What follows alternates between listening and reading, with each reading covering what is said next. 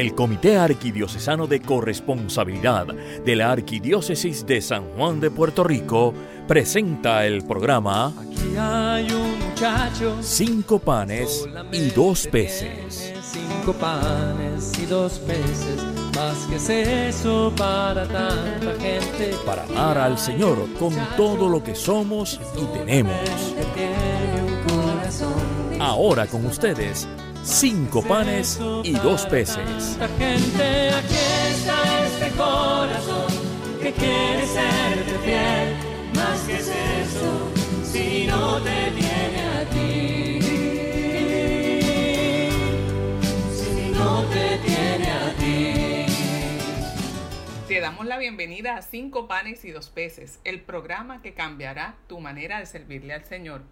Buscamos siempre conocer mejor la corresponsabilidad que es ese estilo de vida que nos permite acoger todo como don de Dios y amar al Señor con todo lo que somos y tenemos.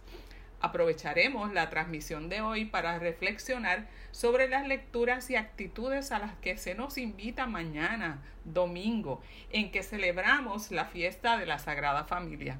Acompañaremos nuestros comentarios con frases del Papa Francisco que nos ofrece sobre la familia, que de paso es uno de sus temas más recurrentes.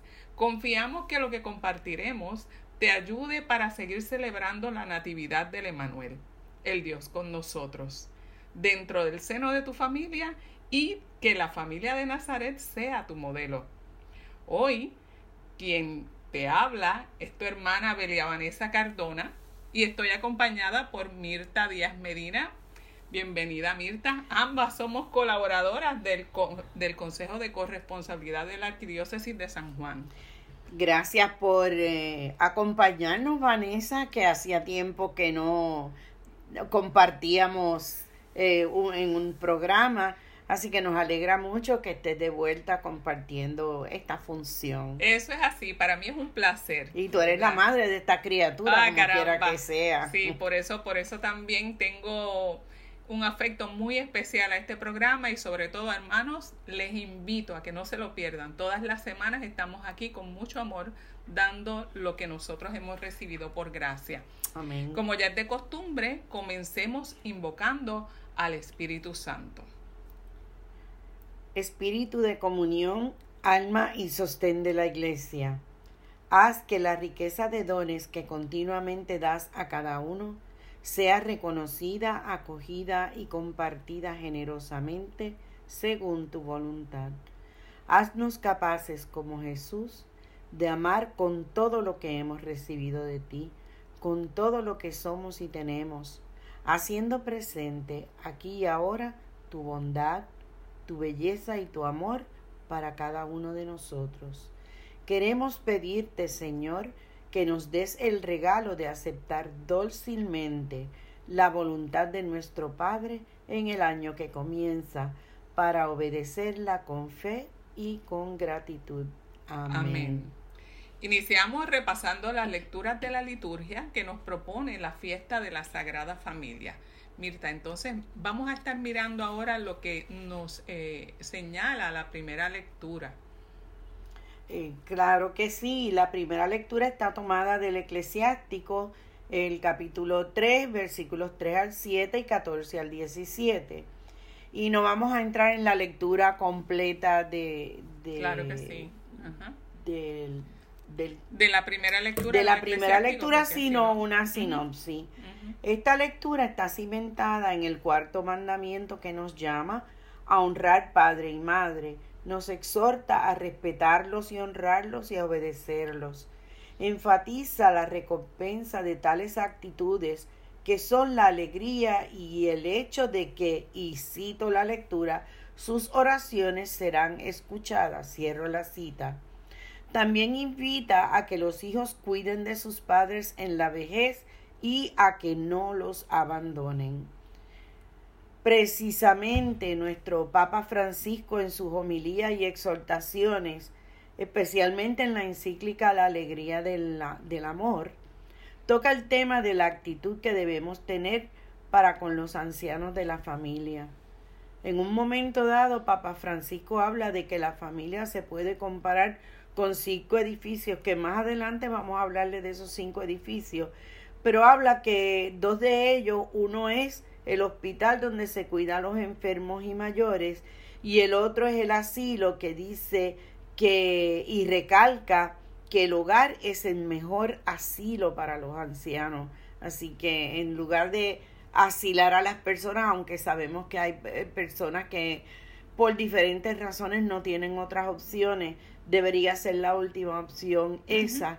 La primera siempre ha de ser hacer arreglos para mantener a los ancianos en el hogar dentro del seno familiar. Y que hoy por hoy tenemos eh, la oportunidad, ¿verdad?, de que hay muchos servicios en el hogar que quizás con tiempo y una buena planificación pues podemos hacerlo y podemos acompañar a nuestros viejos hasta los últimos días. Exacto. E incluso dar ejemplo a los menores, a los hijos, de lo que es esa verdadera y a los de participar en el cuidado, claro. Y eso es sumamente importante, Mirta. En mi caso particular, yo recuerdo desde que mi mamá cuidaba a su, a su mamá primero, a su papá después y después a su esposo, a mi papá.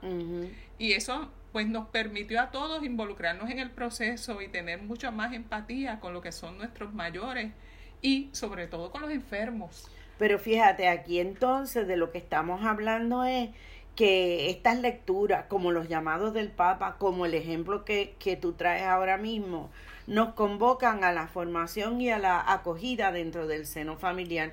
Formación porque es una manera de ir educando. Eh, dice que el, el, adulto será lo que tú hayas ayudado a formar desde niño.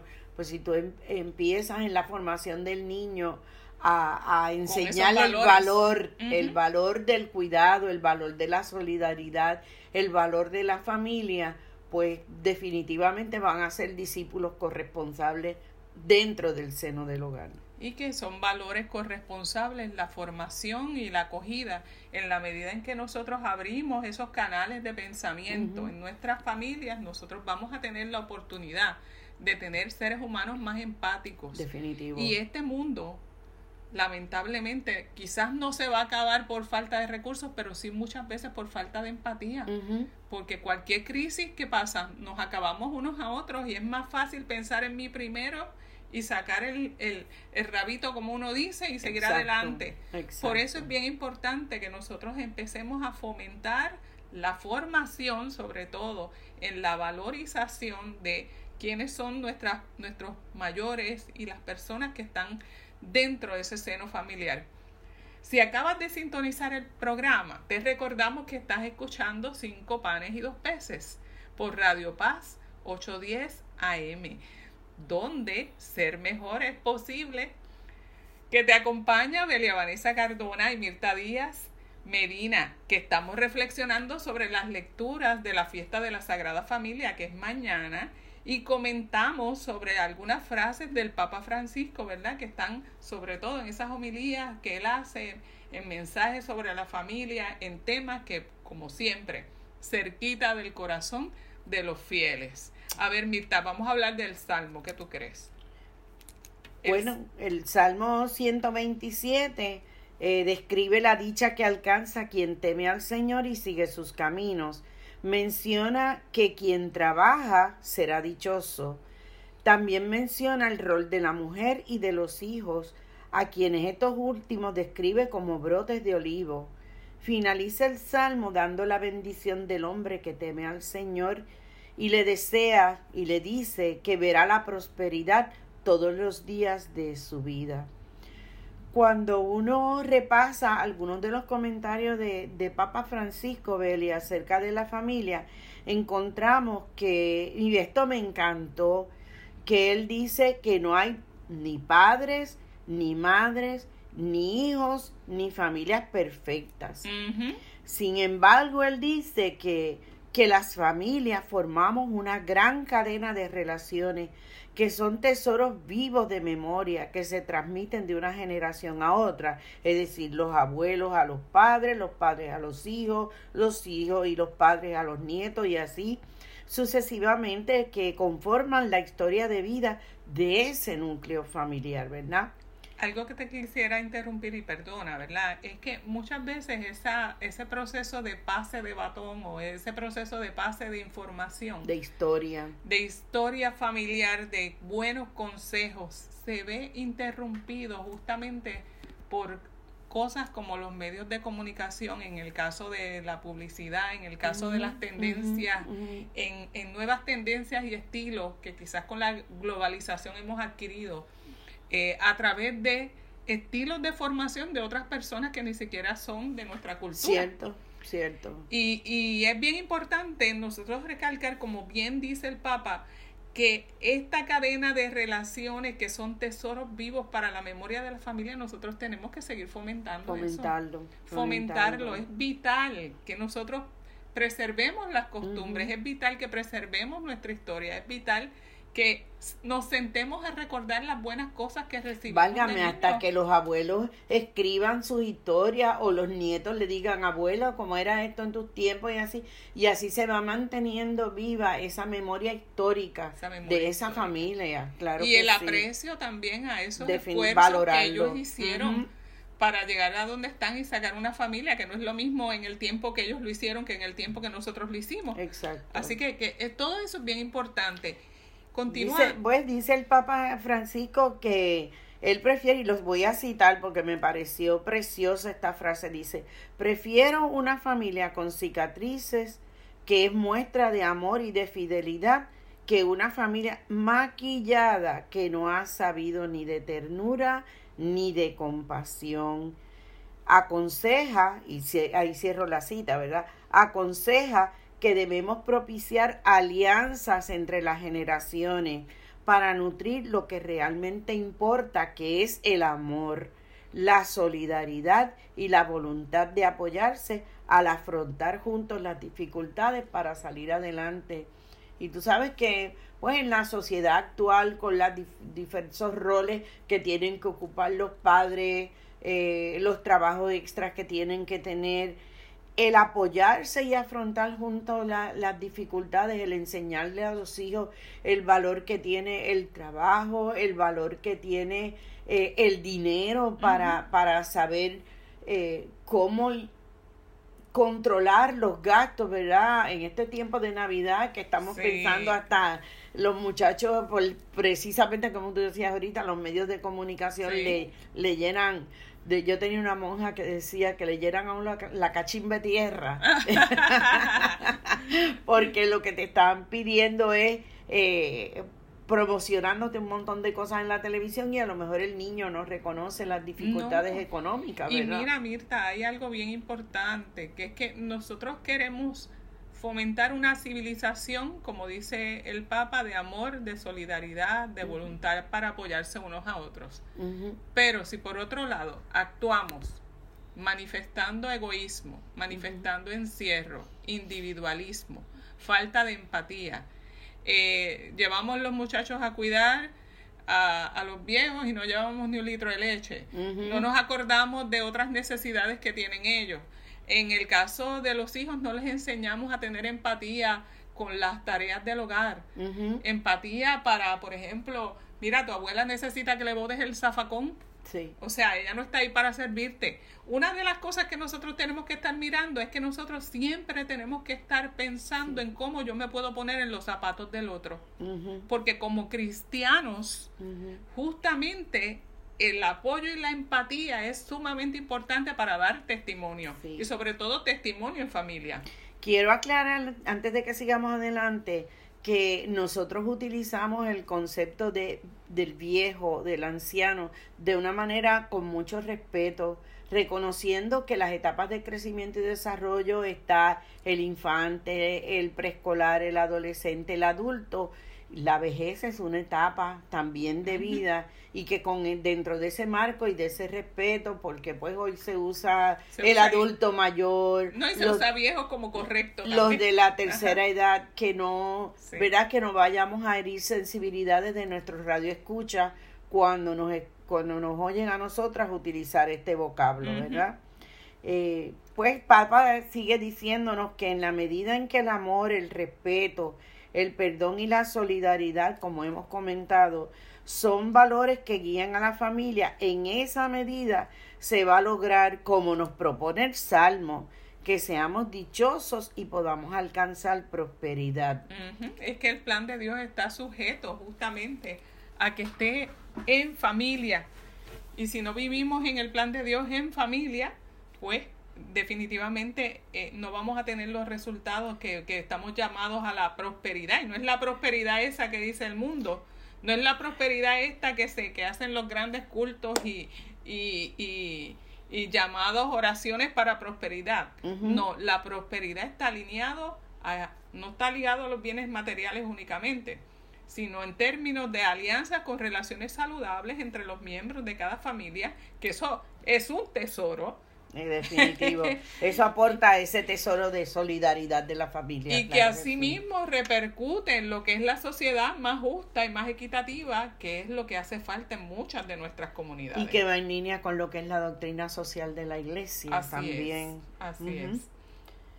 Bien, pues entonces la segunda lectura está tomada de la carta de Pablo a los Colosenses 3, 12:21. Cuéntame, Mirta. Pues aquí el apóstol Pablo entra en una catequesis sobre los valores y las actitudes que deben guiar las relaciones de las parejas, es decir, el marido y la mujer, y de estas y de estas estos, es decir, las parejas con sus hijos, exhortando a que la palabra de Cristo habite entre los integrantes de la familia, especialmente y esto va en línea con la corresponsabilidad, especialmente que la gratitud por lo recibido del Señor nos lleve a enseñarnos y a aconsejarnos unos a otros, a ser compasivos, a ser humildes, a ser afables, a ser pacientes y a soportarnos unos a otros, porque nadie dijo que es un es un jardín de rosa, ¿verdad?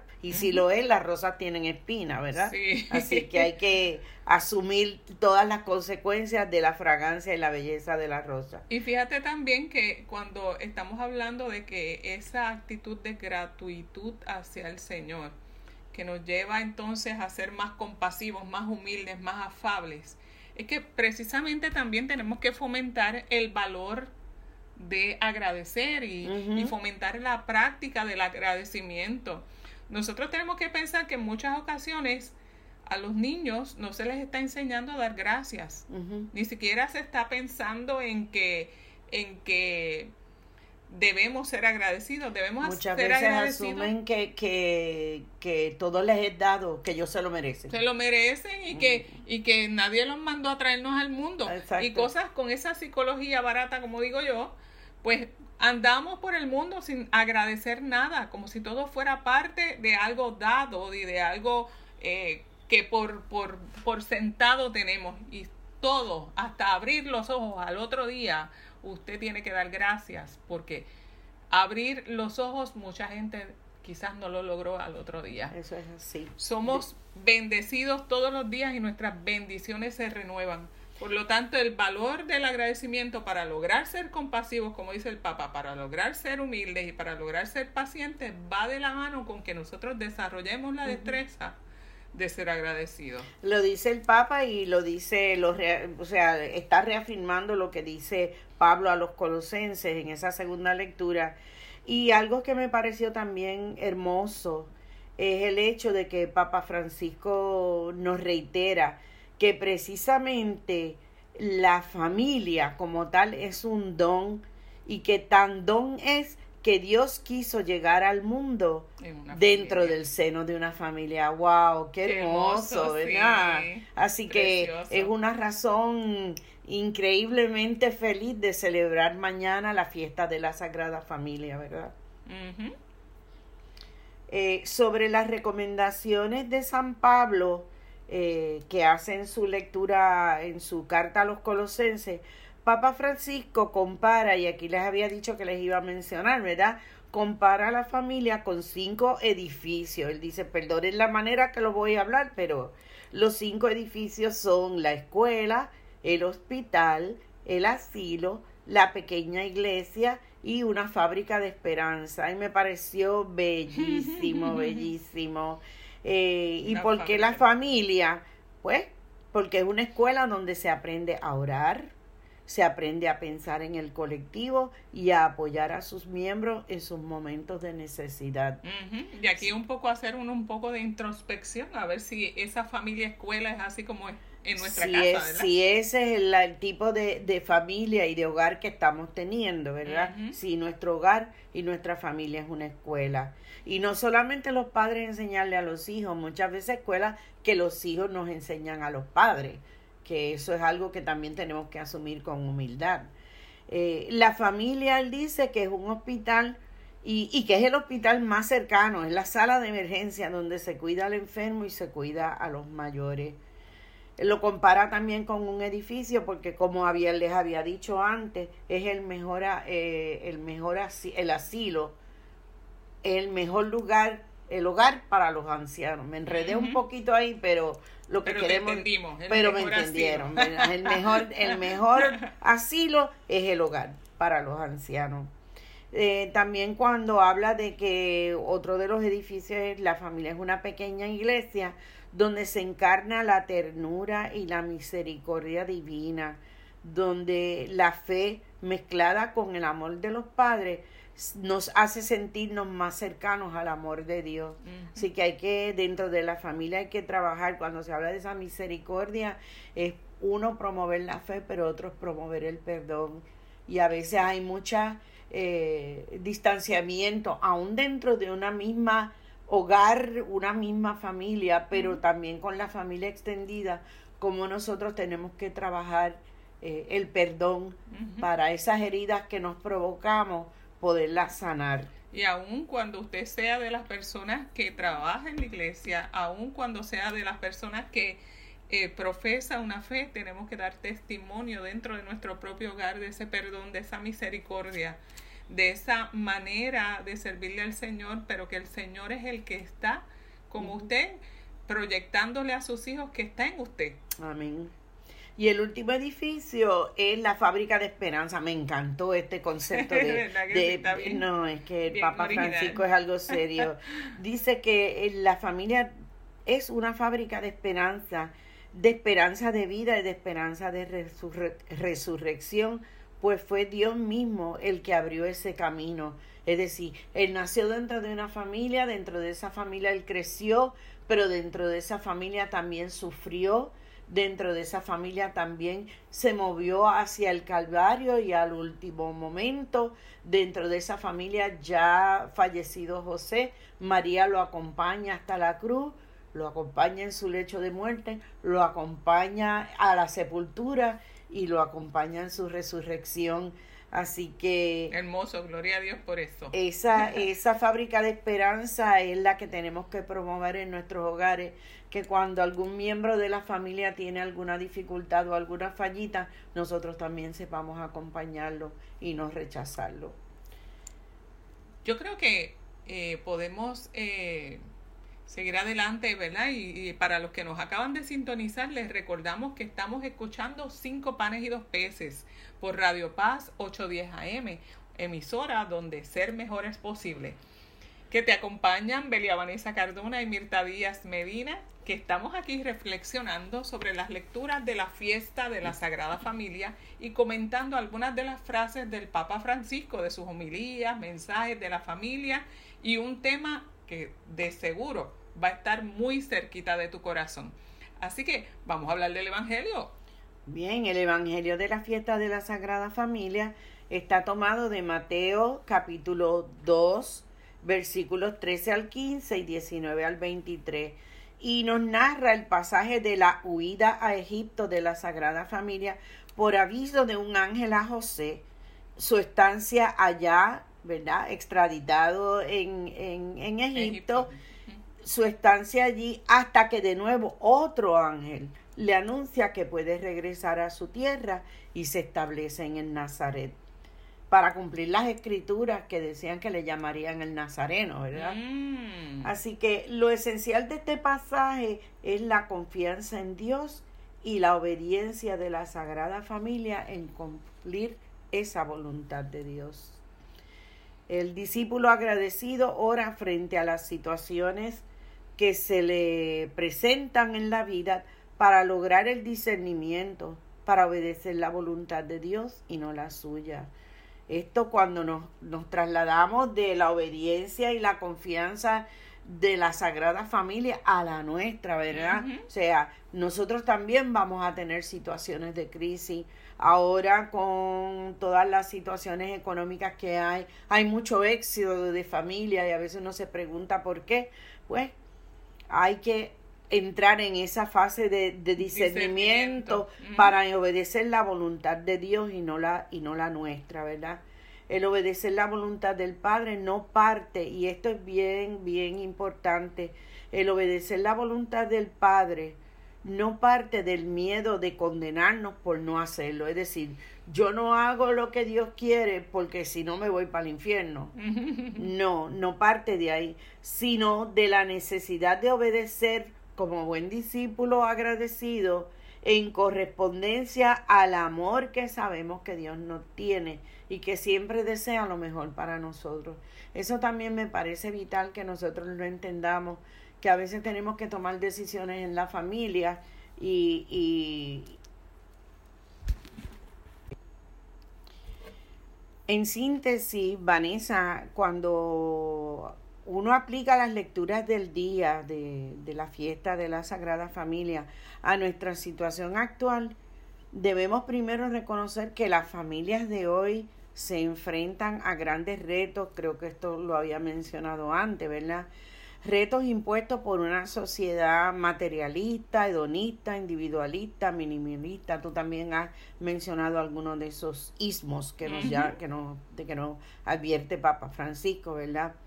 Retos respecto de la manera en que se define la familia, retos relacionados con las familias divididas por separación, por divorcio, por, por relaciones de pareja que, que, no están casadas o que no están constituidas en matrimonio por la iglesia, ¿verdad? Pero que igual son familias y que el Papa no excluye a ninguno, ni el Señor tampoco no incluye a ninguno, no excluye a ningún tipo de familia de su amor y de su misericordia, porque todos somos sus hijos y Él nos ama por igual a todos. Corresponde entonces, eh, y esta sería como que una conclusión para el tema que estamos tratando hoy, ¿verdad? Corresponde entonces a la comunidad eclesial, es decir, desde las parroquias, ayudar a los jóvenes a irse formando, en la catequesis de niños, en la catequesis de adolescentes, en la catequesis para adultos jóvenes, para matrimonios jóvenes, de suerte que formen parejas estables, que a su vez constituyan familias que también sean estables. Hay que aportar a que las familias tengan ocasión de formar individuos con valores morales y éticos, de forma que cada familia, al modelar a la familia de Nazaret, haga lo propio con la suya. y serán familias corresponsables, de, formadas por discípulos agradecidos. Ay, qué bueno, Mirta. Definitivamente, gloria a Dios por este tema, de verdad que me encantó. Así que, amigos, como siempre, cuando tocamos temas tan vitales como el de hoy, el tiempo se nos va de las manos como agua entre los dedos, así, pues vamos a orar y tomemos esta oración de la familia de catholic.net para que esté en armonía con el tema de este día. Oramos. Padre Celestial, nos has dado un modelo de vida en la Sagrada Familia de Nazaret. Ayúdanos, Padre amado, a hacer de nuestra familia otro Nazaret, donde reine el amor, la paz y la alegría, que sea profundamente contemplativa, intensamente eucarística y vibrante con alegría Ayúdanos a permanecer unidos por la oración en familia, especialmente en los momentos de angustia. Haz que el corazón de Jesús Eucaristía haga nuestros corazones mansos y humildes como el suyo, y ayúdanos a sobrellevar las obligaciones familiares de una manera santa. Haz que nos amemos más y más unos a otros cada día, como Dios nos ama a cada uno de nosotros y a perdonarnos mutuamente nuestras faltas, como tú perdonas nuestros pecados. Ayúdanos, oh Padre amado, a recibir todo lo que nos das y a dar todo lo que quieres recibir con una gran sonrisa. Inmaculado Corazón de María, causa de nuestra alegría, ruega por nosotros. Santos ángeles de la guarda, permanezcan a nuestro lado para guiarnos y protegernos. Amén. Amén. Hermanos, al final de la transmisión de hoy les recordamos que pueden escribirnos a corresponsabilidad.argsj.gmail.com visitar nuestra página web que es carco, y seguirnos en Facebook, en Twitter bajo Carco PR. En la página web le invitamos a dejarnos los comentarios sobre los programas en el foro de Cinco Panes y Dos Peces. También esos programas están disponibles luego de la transmisión en SoundCloud bajo Comité Arquidiocesano de Corresponsabilidad. Agradecemos su sintonía. Igualmente agradecemos, ¿verdad?, a los técnicos de Radio Paz por la generosa colaboración que siempre brindan a esta transmisión, dado que este es el último programa del 2019, Mirta. ¡Feliz año! Eh, en nombre del equipo de corresponsabilidad de la Arquidiócesis de San Juan de Puerto Rico, les deseamos una feliz, Navidad, y, un venturoso 2020. ¡Bravo! Han escuchado ustedes el programa Cinco Panes y Dos Peces del Comité Arquidiocesano de Corresponsabilidad de la Arquidiócesis de San Juan de Puerto Rico. Será hasta nuestro próximo programa. eso para tanta gente. Aquí está este corazón que quiere serte fiel. Más que es eso, si no te tiene